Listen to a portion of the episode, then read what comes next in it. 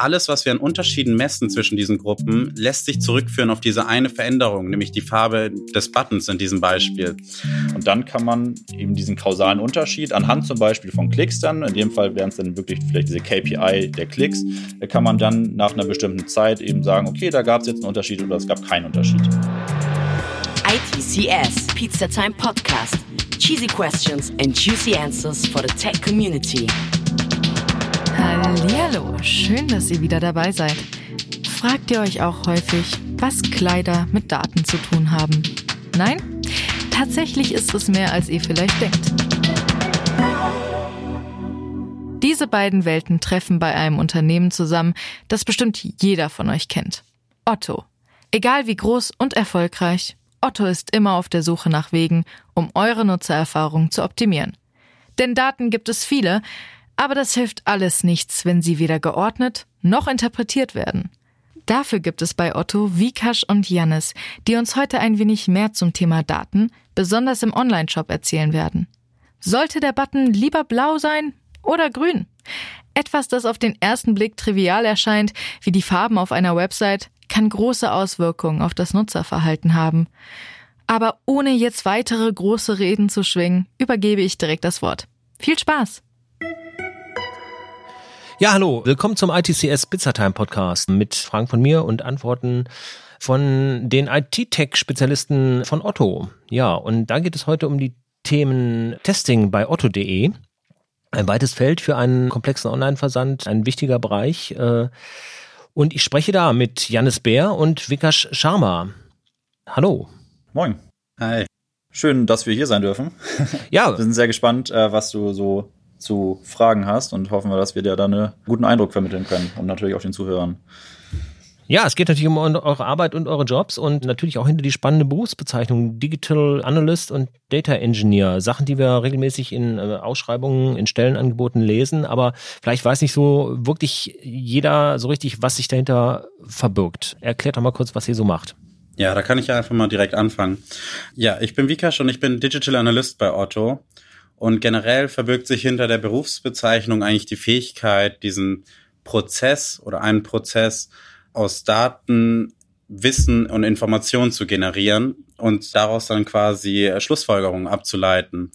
Was bedeutet das eigentlich konkret? Unsere Kernaufgabe ist es also, Konzepte zu entwickeln, wie wir korrekt Datenerhebung in unserem Fall auf otto.de betreiben können und diese Daten, die wir dadurch erheben, dann entsprechend richtig analysieren, um dann Schlussfolgerungen abzuleiten und so Handlungsempfehlungen zu geben, wie die weitere Optimierung unserer Produkte und Features auf otto.de ablaufen kann. Das heißt, ihr habt jede Menge Daten, die einfach nach statistischen Auffälligkeiten quasi analysiert werden, aus denen man das Kaufverhalten dann optimieren, also besser bewerten und für den Kunden optimieren kann, aber natürlich auch äh, in eurem Sinne optimieren kann. Korrekt. Das hat natürlich jetzt verschiedene Facetten, je nachdem, was das Ziel äh, der einzelnen Datenanalyseaufträge ist. So kann es zum Beispiel darum gehen, einfach mal das Kundenverhalten oder überhaupt unsere Zielgruppen zu identifizieren. Wodurch zeichnen sie sich aus? Durch welche Kanäle kommen sie überhaupt auf unsere Seite? Oder es kann darum gehen, um einzelne Feature, wie zum Beispiel unsere Produktsuche zu verbessern, um darauf basierend Daten zu erheben. Welche Produkte werden denn gefunden? Womit haben Kunden Probleme? Was finden sie nicht? Und wie können wir das verbessern? Soweit die Datenanalyse von Vikash. Äh, Janis, du als Dateningenieur bereitest diese Daten auf oder was kann ich mir unter deinem Job vorstellen?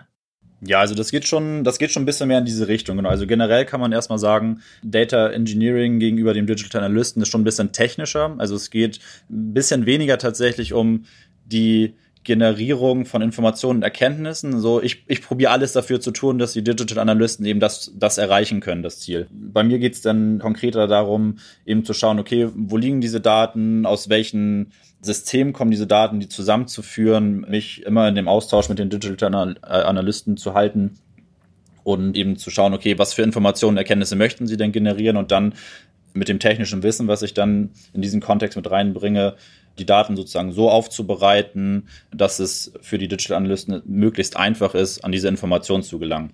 Und dazu gehören dann zum Beispiel so Automatisierung von Prozessen, wo man eben schauen kann, okay, muss das wirklich jedes Mal wieder und wieder getan werden oder kann man da eben optimieren auf einer Basis, wo es um die Daten geht und nicht jetzt direkt um die Website, das ist dann sozusagen nachgelagert. Und genau da differenziert sich das so ein bisschen. Wir haben gewisse Schnittpunkte, aber äh, generell kann man sich erstmal merken, es ist ein bisschen technischer und es geht um die Daten zur Verfügungstellung. Ja, so in etwa kann man sich das vorstellen. Wie sind eure Teams da aufgebaut bei Otto und wie arbeitet ihr zusammen in den einzelnen Arbeitsbereichen? Um die Frage zu beantworten, muss man erstmal verstehen, wie überhaupt so unser Bereich bei Otto aufgebaut ist, der sich mit dem E-Commerce beschäftigt. Prinzipiell hat der E-Commerce-Bereich die Verantwortung über die, den Aufbau und die Darstellung der Features auf unserer Seite otto.de und in der App. Das funktioniert so, dass wir in unterschiedlichen interdisziplinären Teams aufgestellt sind. Ein so ein interdisziplinäres Team setzt sich zusammen aus einigen Entwicklern, einem Produktmanager, einem Projektleiter, UX-Manager zum Beispiel und eben einem Analysten, einem Digital Analysten. Wir sind also fest verankert in diesen interdisziplinären Teams und haben quasi die Aufgabe, mit unseren Daten und Erkenntnissen und unseren Analysemethoden den Produktentwicklungszyklus dieser Teams voranzutreiben. Ein so ein Team hat dann unterschiedliche Verantwortungen auf der Seite, zum Beispiel ein Team, was sich mit der Suche oder ein Team, was sich mit der Personalisierung auseinandersetzt. Und als Digital Analyst eines solchen Teams befasst man sich im Detail mit den Verantwortungen der Features und versucht diese dann in diesem Produktentwicklungszyklus iterativ weiter zu optimieren. Genau, und sonst vielleicht noch ergänzend dazu, um auch nochmal so ein bisschen diese Data Engineering Rolle im Konkreten da reinzubringen. Vikash hat ja dann von diesen interdisziplinären Teams schon gesprochen und gesagt, dass so die Analysten jeweils für ein so ein Team zuständig ist und ich als Data Engineer bin mehr oder weniger für das Analystenteam zuständig. Also ich probiere eben dann, das sind meine Stakeholder, wenn man so möchte, und probiere dann auf unterschiedlichen Wegen, häufig eben mit der Bereitstellung von Daten, technischer Hilfestellung, wenn es eben da zu Problemen kommt, damit einzugreifen und zu unterstützen. Und das trägt sich dann sozusagen bis ins F-Team, also in diese interdisziplinären Teams mit durch. Ja, Stichwort A-B-Testing. Die meisten, die im IT-Bereich unterwegs sind, werden das schon mal gehört haben. Also es geht natürlich darum, verschiedene Darstellungen, verschiedene Ausführungen von Bestellknöpfen und so weiter zu testen, stelle ich mir zumindest so vor. Mhm. Aber wie sieht das konkret aus? Werft ihr permanent verschiedene Seiten an den Verbraucher und, und, und guckt, was mehr geklickt wird? Und, und welche Bereiche werden da getestet? Wie oft läuft sowas? Wir können vielleicht mal bei der Frage einstellen, erstmal so, was ist AB-Testing? Also ja, du hast, was du erzählt hast, das stimmt so in etwa, so kann man sich das ganz grob vorstellen. Wir probieren das mal von vorne an so ein bisschen mal aufzuklären, wie das genau funktioniert. Also diese einzelnen interdisziplinären Teams sind verantwortlich für unterschiedliche Teile der Webseite wie Vikash bereits eben schon erzählt hatte. Und es geht ja immer darum, dass wir uns optimieren möchten. Wir möchten das Produkt otto.de für den Kunden immer besser gestalten, dass sie gerne bei uns unterwegs sind, die Sachen finden, die sie suchen und am Ende natürlich auch bei uns kaufen, selbstverständlich. Und wenn wir überlegen, okay, was heißt denn optimieren? Das heißt, genau, wir machen eine Veränderung an unserer Seite und möchten gerne wissen, wie wirkt diese Veränderung auf den Kunden. AB-Testing ist in dem Kontext dann quasi ein methodisches Mittel, um so einen kausalen Effekt von einer Veränderung messbar zu machen. Und wir haben äh, da immer, wenn, wenn wir gefragt werden, was ist eigentlich AB-Testing, eigentlich so ein ganz simples Beispiel. Man stelle sich vor, äh, wir gehen davon aus, dass der in den Warenkorb-Button auf so einer Artikel-Detailseite, der ist aktuell bei uns rot und äh, sagen wir mal, die Behauptung steht im Raum, das wäre vielleicht besser sichtbar für den Kunden, wenn wir den jetzt grün machen wollen würden. Das heißt dann für uns, okay, wie funktioniert das? Wir müssen dem Kunden einmal den roten Button zeigen und irgendwie auch diesen grünen Button zeigen. Und das heißt dann für uns, okay, wir teilen die Kunden auf. Wenn ein Kunde auf unsere Webseite kommt, wird ihm entweder dieser rote Button angezeigt oder es wird ihm der grüne Button angezeigt. Das wird am Anfang entschieden und zwischen diesen beiden Gruppen ist das dann der einzige Unterschied, dieser grüne und dieser rote Button. Und dann kann man eben diesen kausalen Unterschied anhand zum Beispiel von Klicks dann, in dem Fall wären es dann wirklich vielleicht diese KPI der Klicks, kann man dann nach einer bestimmten Zeit eben sagen, okay, da gab es jetzt einen Unterschied oder es gab keinen Unterschied. Das vielleicht so erstmal auf der obersten Ebene als vielleicht etwas greifbares Beispiel, was sich so hinter AB-Testing in etwa versteckt. Und was für Vorteile hat man eigentlich dadurch, wenn man jetzt AB-Tests anwendet auf der Seite? Und warum misst man das eigentlich so kompliziert und kann nicht einfach das Ding auf grün umschalten und dann messen, wie viele klicken denn jetzt drauf? Da kommt so der statistische Vorteil einer Zufallsverteilung ins Spiel. Was nämlich äh, passiert, wenn wir die Gruppen zeitgleich in A und B aufteilen, ist, dass wir sicherstellen können, dass alles, was wir an Unterschieden messen zwischen diesen Gruppen, lässt sich zurückführen auf diese eine Veränderung, nämlich die Farbe des Buttons in diesem Beispiel.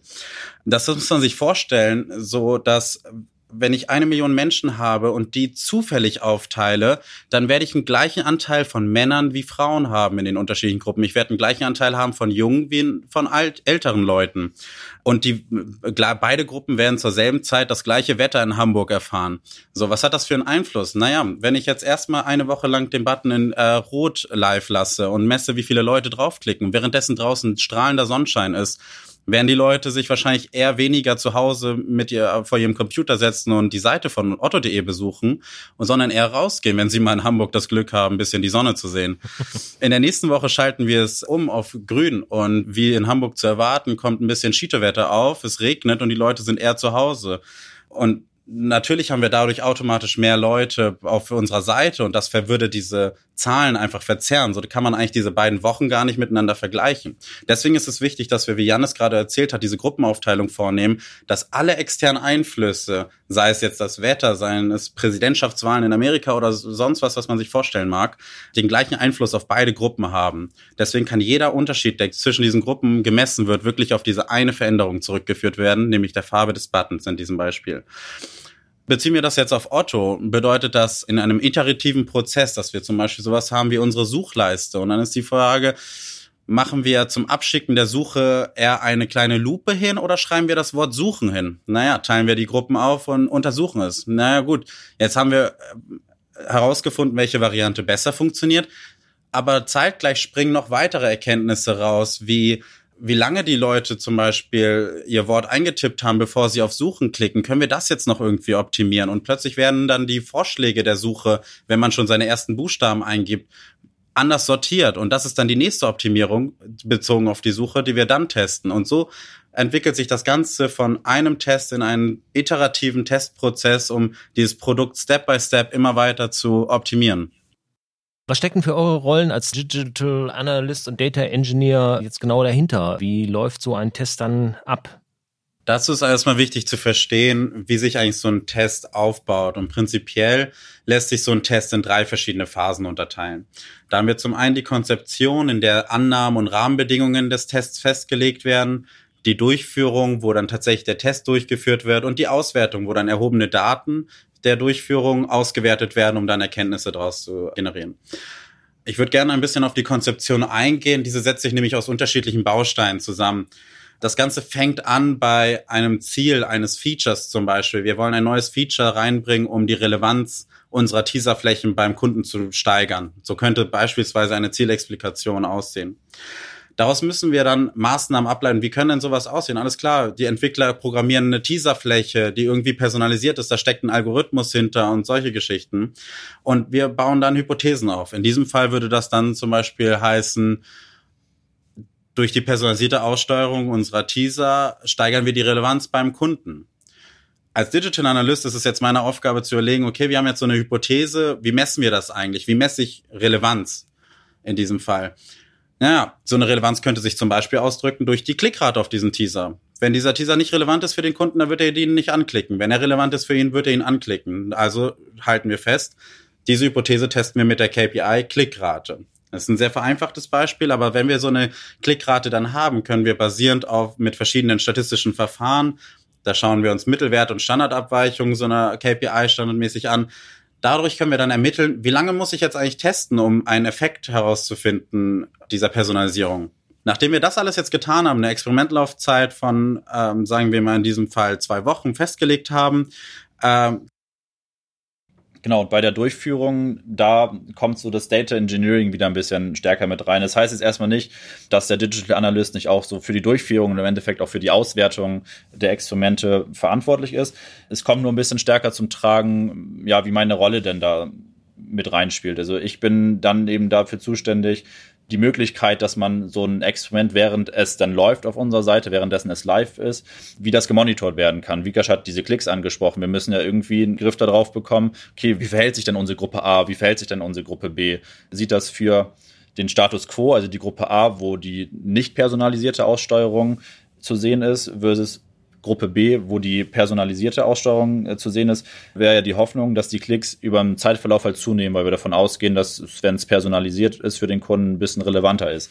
Während des Monitorings kann man dann unterschiedliche Dinge feststellen. Entweder es läuft wie erwartet, die Klicks nehmen Stück für Stück zu und in der Statistik sprechen wir dann irgendwann immer von einem signifikanten Unterschied. Das ist eigentlich immer das, was wir herausstellen wollen. Deshalb brauchen wir auch diese Testlaufzeit, die Vikash angesprochen hat. Da können wir auch gerne nochmal gleich so ein bisschen detaillierter drauf eingehen. Und es gibt aber natürlich auch dann den Fall, dass es nicht wie erwartet läuft. Die Personalisierung funktioniert aus irgendeinem Grund nicht ganz so gut, wie wir erwartet haben. Dann kann man durch dieses Monitoring eben feststellen, okay, über den Zeitverlauf, über diese zwei Wochen, äh, haben wir immer weniger Klicks da drauf. Und da muss man natürlich irgendwann auch dann als Digital Analyst in dieser Kommunikation mit seinem, mit diesem interdisziplinären Team, das man betreut, zu sagen, okay, vielleicht müssen wir so ein Experiment auch vorher mal abschalten, weil das zu kritisch wird. Irgendwas läuft nicht, wie wir es gerne hätten. Nach diesen, sagen wir mal, das lief gut, nach den die zwei Wochen sind rum, dann geht's eben in die Auswertung. Und dann habe ich das ja am Anfang auch schon angesprochen. Wir haben dann natürlich unsere Daten, die wir erfassen und liegen haben, und die müssen wir dann auswerten. Und dafür gibt es dann eben unterschiedliche Tools. Die Daten liegen in Datenbanksystemen wir haben Analyse-Tools, mit denen wir uns diese Daten anschauen können und auch dann grafisch aufbereiten können. Und ähm, wir benutzen dafür dann unterschiedliche Programmiersprachen. Zum Beispiel bei Datenbankensystemen ist es wichtig, dass man dann mit SQL auf diese Daten zugreifen kann, um die relevanten Daten abzufragen. Und dann gibt es beispielsweise auch noch Programmiersprachen, ähm, die extra dafür gemacht sind, um ja solche Daten auszuwerten, die Erkenntnisse, die man aufzeigen möchte, da rausholen zu können, sie auch grafisch aufbereiten zu können. Da spielt dann beispielsweise Python eine große Rolle als Programmiersprache. Und ähm, ja, aus, aus dieser Auswertung kann dann halt abgeleitet werden, okay, können wir jetzt tatsächlich so einen signifikanten Unterschied von dieser Personalisierung feststellen und darüber hinaus aber auch noch weitere Handlungsempfehlungen ableiten wo Vikash dann nochmal was zu sagen kann, weil das dann wieder ein bisschen mehr in die Rolle des Digital Analysten spielt. Ja, prinzipiell hat Janis da schon recht. Und wenn wir dann die Auswertung durchhaben und die Zahlen uns jetzt sagen, wir haben einen signifikanten Uplift gesehen in den Klickraten dadurch, dass wir die Fläche personalisiert haben, ist natürlich die erste Handlungsempfehlung, wir rollen die Fläche jetzt erstmal aus. Also wir, bis jetzt hat sie nur 50 Prozent der unserer Kunden gesehen. Jetzt rollen wir das aus für 100 Prozent und das ist unser neues Feature. Das ist jetzt der neue Status quo, nämlich ein personalisierter Teaser. In der Regel wurden dann neben dieser hauptsächlichen Auswertung der Klickraten noch weitere deskriptive Analysen durchgeführt, um dann herauszufinden, dass wir vielleicht noch weitere Stellschrauben haben, an denen wir drehen können, um dieses Feature weiter zu optimieren. So kann eine dieser Handlungsempfehlungen auch sein, dass die Personalisierung besonders gut funktioniert hat, wenn der Kunde interessiert war an Möbel, nicht aber wenn er interessiert war an Technikgeräten. Und plötzlich überlegt man sich dann, okay, wie kann ich dieses Feature vielleicht entsprechend so ausrichten, dass wir den optimalen Benefit für den Kunden daraus gewinnen. Ja, das hört sich alles nach einem sehr langen Prozess an. Janis, du hattest jetzt ja mehrfach auch schon die Größenordnung Wochen genannt. Das bezog sich dann aber auf den eigentlichen Testzeitraum mit Vorbereitung und Auswertung. Über welche Zeiträume sprechen wir hier? Ja, das lässt sich nicht so einfach pauschal sagen und ist meistens abhängig von der Fragestellung. Zum Beispiel binden wir ein neues Feature ein, wo dann entsprechend Entwicklungsaufwand dran steckt, wo ein ganz neues Datenerhebungskonzept in Form von Tracking entworfen werden muss wo wir uns überhaupt noch Ideen machen müssen, was wollen wir eigentlich testen, was sind die Hypothesen, oder es ist eher ein, sag ich mal, ein zweiter oder dritter Test desselben Features, wo wir schon Erfahrungen gesammelt haben, wie wir so etwas analysieren und diese wieder benutzen können. Das wirkt sich hauptsächlich auf die Zeit der Konzeption aus. Und die Auswertung ist entsprechend auch, je nachdem, wie einfach die KPIs erhebbar sind und auswertbar sind, variiert die auch etwas. Maßgeblich ist die generelle Laufzeit eines Testing-Prozesses natürlich hauptsächlich aus, abhängig von der Durchführungszeit, die Janis bereits erwähnt hat. Im Schnitt kann man allerdings schon rechnen, dass wir vier bis sechs Wochen einen Test laufen haben und ein bis zwei Wochen pro, also je Konzeption und Auswertung nochmal dranhängen. Genau, und vielleicht nochmal ergänzen zu dem, was Vikash gerade gesagt hatte, kann man ja nochmal ganz leicht auf die Statistik dahinter eingehen. Also diese Testlaufzeit, wie lange ein Experiment im Endeffekt laufen muss. Wir haben jetzt eben gerade das Beispiel von zwei Wochen genannt. Das können aber auch gut und gerne vier oder sechs Wochen sein. Und das ist immer ganz abhängig davon, welche KPI wir betrachten. KPIs Vikash hat es eben schon genannt, Mittelwert und Streuung so als Begriff, streuen unterschiedlich. Und solche Klicks sind dann in dem Kontext vielleicht etwas dankbarer als Umsatz, weil wir da über ganz andere Größenordnungen sprechen. Sowas beeinflusst dann insgesamt die Testlaufzeit und den Test, mit dem wir solche Unterschiede zwischen solchen Gruppen herauskristallisieren können. Und ja, deswegen in Gänze kann man dann meistens davon sprechen, dass man von Konzeption bis hin zur Auswertung so zwischen im Schnitt acht oder zehn Wochen sprechen kann. Kann man überhaupt noch sagen, dass so ein Test dann irgendwann abgeschlossen ist? Also gibt es ein Ziel, wo ihr sagen würdet, so jetzt sind wir fertig, jetzt gehen wir in eine neue Testreihe oder? Ja, das, das, ist, das ist eine gute Frage. Also generell ist es schwierig zu sagen, ein so ein ja, Testing-Prozess ist abgeschlossen. Also klar, man, man hat natürlich einen einzelnen Test, der ist als solcher sicherlich dann eben irgendwann mal abgeschlossen, aber wir haben ja auch schon erzählt, dass unsere Produktentwicklung sehr iterativ ist. Wir gucken uns sowas an, wie das Feature, von dem Vikash gesprochen hatte. Und durch deskriptive Analysen während dieses Tests äh, können wir dann eben neue Handlungsempfehlungen ableiten und dann eben in weitere Runden gehen, einen zweiten und einen dritten Test, um dieses Feature einfach immer weiterzuentwickeln. Und klar gibt es dann interne Priorisierungsprozesse, wo stecken wir jetzt unsere Zeit rein, wo erhoffen wir uns im Endeffekt auch den meisten Benefit für Otto als Firma. Deswegen kann man generell an sich nicht sagen, dass dieser Testing-Prozess irgendwann abgeschlossen ist. Wir wollen natürlich immer das Kundenerlebnis verbessern. Wir wollen natürlich auch für Otto aus einer wirtschaftlichen Perspektive uns natürlich auch immer weiter optimieren. Und da ja müssen wir in dieser schnelllebigen Zeit, in der wir nun mal ja auch leben, irgendwie immer am, am Zahn der Zeit bleiben, gesellschaftliche Veränderungen, Needs in der Bevölkerung irgendwie auch aufnehmen und unsere Webseite dahingehend auch immer weiterentwickeln. Und ja, deswegen so als abschließende Antwort, so ein Testing-Prozess ist an sich nicht wirklich abgeschlossen. Es geht immer weiter im Endeffekt.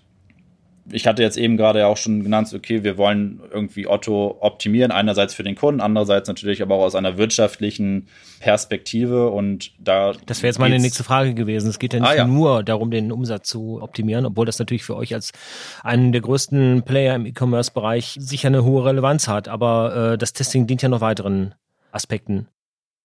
Ja, auf jeden Fall. Natürlich sind für uns die wirtschaftlichen KPIs sehr relevant. Ich meine, wir sind ein Wirtschaftsunternehmen und daran muss sich natürlich auch orientiert werden. Für, wenn wir allerdings das Testing anschauen, dann sind die wirtschaftlichen Kennzahlen wie der Umsatz, den wir generieren, nicht einzig und allein entscheiden. Dazu muss man eigentlich ein bisschen so dieses Konstrukt der Customer Journey sich mal hervorrufen. Was bedeutet das eigentlich? Die Customer Journey beschreibt einen Prozess, den jeder Kunde den du oder auch ich durchlaufen, wenn wir irgendeine Sache uns kaufen. Das geht los von dem initialen Bemerken, dass wir etwas haben wollen. Ich brauche mal wieder neue Schuhe. Ich habe mir locker einen Monat schon keine Schuhe mehr gekauft, wird mal wieder Zeit. Das kann aber auch was ganz anderes sein, wie hey, ich ziehe jetzt um und ich brauche mal ein neues Bett, weil mein altes äh, taugt einfach nichts mehr. So, und von diesem Punkt, wo wir merken, wir haben ein Need, wir haben ein Bedürfnis für ein entsprechendes Produkt, geht entsprechend eine Reise, deswegen nennt man es auch Customer Journey, eine Reise los, die entsprechend in einer Conversion irgendwann resultiert, also in dem Kauf eines Produktes. Und zu Beginn sind für mich relevant, erstmal Fragen zu beantworten, wie, okay, was gibt es denn für verschiedene Betten? Was gibt es für verschiedene Größen? Will ich ein Boxspringbett haben? Will ich ein Hochbett haben? Oder was auch immer.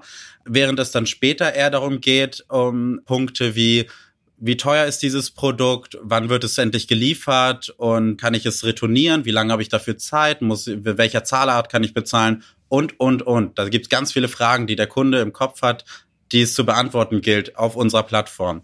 So.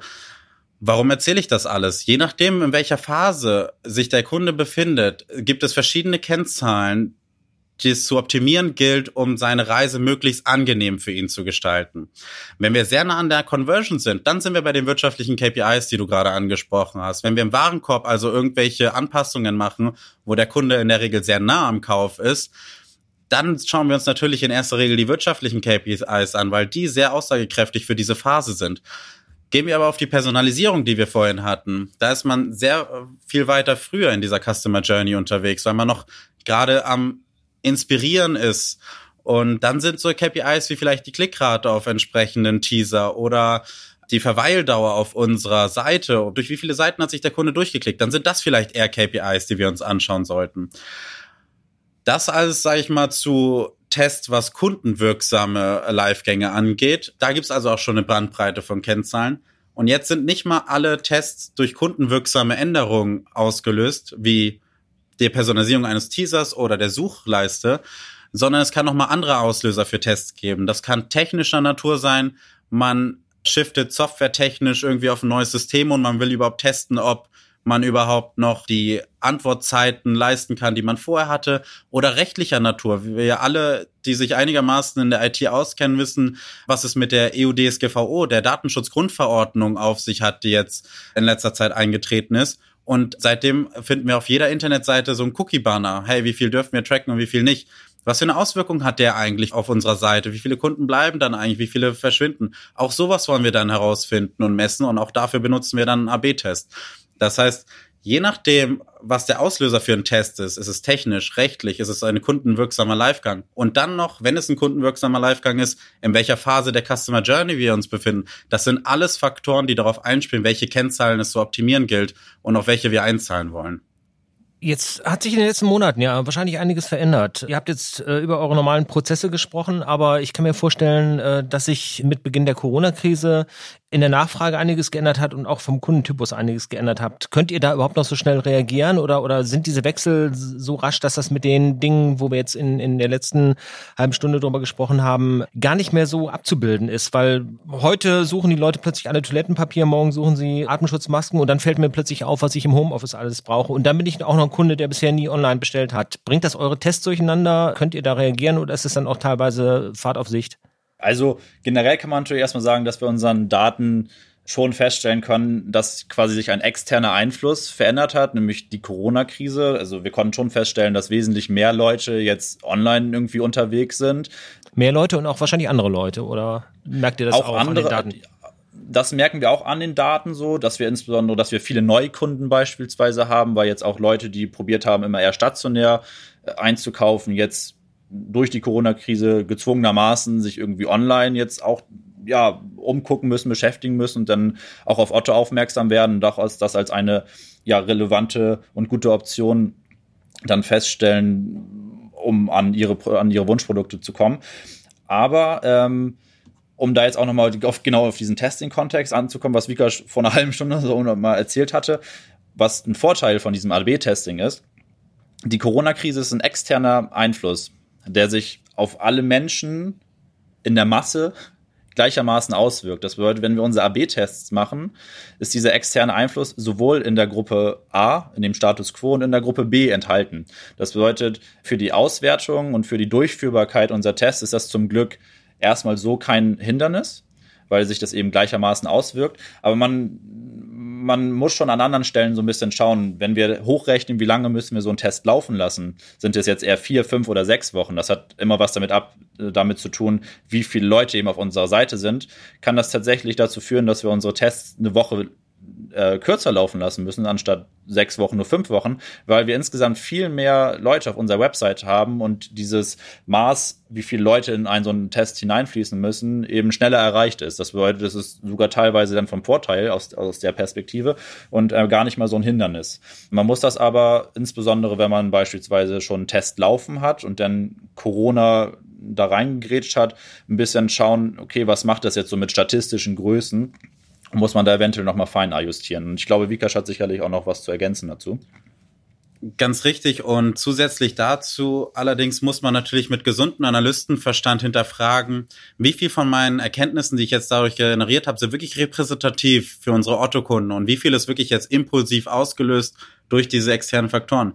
Wenn ich natürlich sehe, die Nachfrage von, was wir zum Beispiel bei uns gesehen haben, Nähmaschinen, Haarschneider, Wandfarbe, das wollten alle plötzlich zu Beginn der Corona-Krise eher kaufen. Und das waren plötzlich unsere Top-Trends.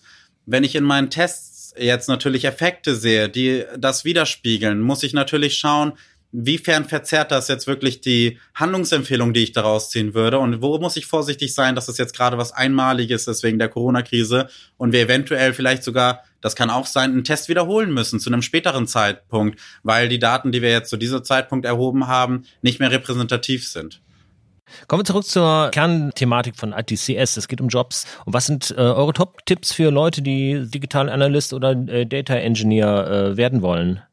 Ja, also Der erste Top-Tipp, man muss schon ein Stück weit Lust auf Daten haben. Man kommt nicht um die Daten herum. Also so eine gewisse Wissbegierde und Lust, sich mit Daten auseinanderzusetzen, ist in dem Kontext schon wirklich wichtig. Also man kann das sich fast vorstellen, so als wäre dieses Datenlesen ist wie, wie das Erlernen einer neuen Sprache. Man muss sich damit auseinandersetzen, man muss Lust drauf haben, man muss auch Zeit da rein investieren, damit das dann nicht nur irgendwelche Zeichen und Symbole sind, sondern dass man eben versteht, wie man Daten lesen kann, was man mit Daten machen kann und eben was für coole, tolle Sachen man aus solchen Daten ähm, herausholen kann.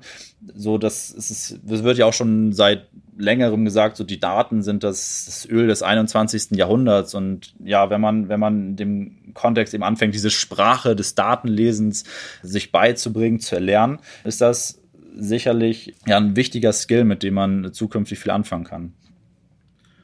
Wenn ich von meiner Seite aus ergänzen müsste, was wäre so ein Top-Tipp, um als Digital Analyst durchzustarten, dann wäre es, wenn ich auf meine Vergangenheit schaue, auf jeden Fall das kritische Hinterfragen.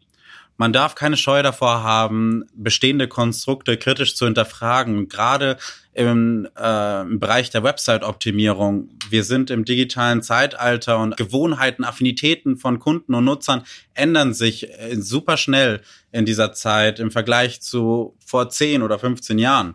So ist zum Beispiel heute die App der Standardweg, um den Shop zu besuchen, während es vor zwei Jahren vielleicht noch ein anderer Weg war. Wenn man sich dann halt als Analyst überlegen müsste, wo sind noch Optimierungsmöglichkeiten, wo können wir unserem Kunden diese Customer Journey, diese Reise zum Kauf noch angenehmer gestalten, dann geht es wirklich darum, bestehende Touchpoints, Berührungspunkte dieser Reise kritisch zu hinterfragen und zu überlegen, wo können wir da noch dran drehen, damit der Kunde äh, davon profitiert und hinten heraus wir natürlich auch. Und welche Fähigkeiten sollte man mitbringen, wenn man in einem dieser beiden Bereiche bei euch oder auch woanders tätig sein will? Ja, man unterscheidet ja gerne in dem Kontext so Hard und Soft Skills. Äh, da unterscheiden sich die beiden Positionen jetzt erstmal insbesondere im Kontext von Otto gar nicht so krass. Es ist in, in beiden Kontexten wichtig, dass man Lust und aber auch ein Verständnis so ne, von Mathematik, Statistik spielt sicherlich auch eine Rolle. So dem einen oder anderen äh, wird es vielleicht äh, ja in, in, der Schule oder dann auch im, im Studium äh, immer dann so ein bisschen aufgefallen sein, so dass das dann nicht unbedingt die Lieblingsfächer von den meisten sind. Deswegen so, ja, Mathematik, Statistik, Informatik auch sicherlich, da kommt man auch nicht drum herum. Äh, das ist schon wichtig. Also Vikash und ich, äh, vielleicht zum Kontext, wir haben äh, beide Wirtschaftsinformatik studiert bei Otto als duales Studium. Und ja, dieser Background eben Kombination aus wirtschaftlichen und informatischen Aspekten in dem Kontext von diesen Daten ist das schon durchaus hilfreich. Also wenn man sich jetzt eben hinterfragt, okay, möchte ich so einen Job ausführen, wo es um solche Elemente geht, äh, sollte man für sich auch irgendwie sagen können, so ja, da habe ich schon Lust drauf, mich damit auseinanderzusetzen, auch vielleicht eben eine gewisse Affinität.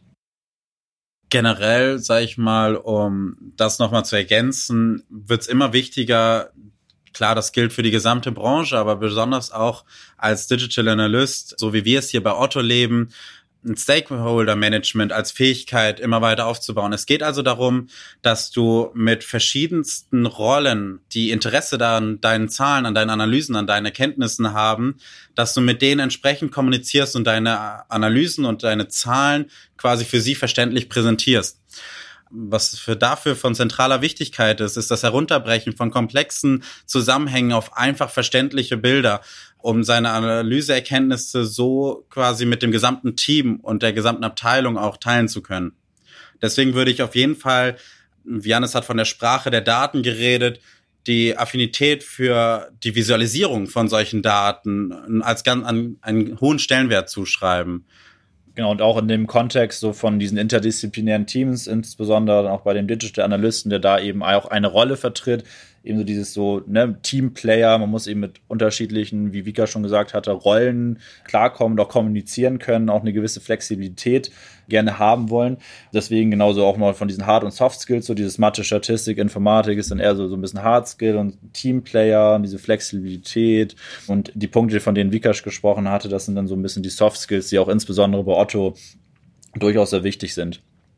Okay, vielen Dank. Das waren Vika Sharma und Janis Bär zu ihren Jobs Digital Analyst und Data Engineer und den Themenbereich Testing bei Otto.de. Vielen Dank. Ja, gerne. Vielen Dank, dass wir dabei sein durften. Und damit zurück ins Studio. Da sind wir auch schon wieder am Ende. Wie hat es euch gefallen? Wenn ihr euch noch mehr wünscht, dann keine Sorge. Wir haben da schon mal was vorbereitet. Kommenden Freitag, den 6. November 2020, findet der ITCS Online 2020 in Hamburg statt. Diesmal direkt vom wunderschönen Otto Campus und natürlich ist auch Otto wieder dabei. Wenn ihr also Fragen habt, besucht sie auf ihrem digitalen Messestand und chattet mit den absoluten Tech Pros vom ganzen Otto-Team. Auch auf eine Keynote vom Otto CIO persönlich könnt ihr euch freuen. Falls ihr jetzt denkt, oh nein, ich habe doch noch gar kein Ticket, dann kann ich euch beruhigen. Geht jetzt auf online.it-cs.io und sichert euch euer kostenloses Ticket. Den Link dazu findet ihr natürlich auch in der Beschreibung. Das solltet ihr euch auf keinen Fall entgehen lassen. Dann hören wir uns nächste Woche wieder und ich freue mich schon auf eine weitere Episode. Bis dann! ITCS Pizza Time Podcast.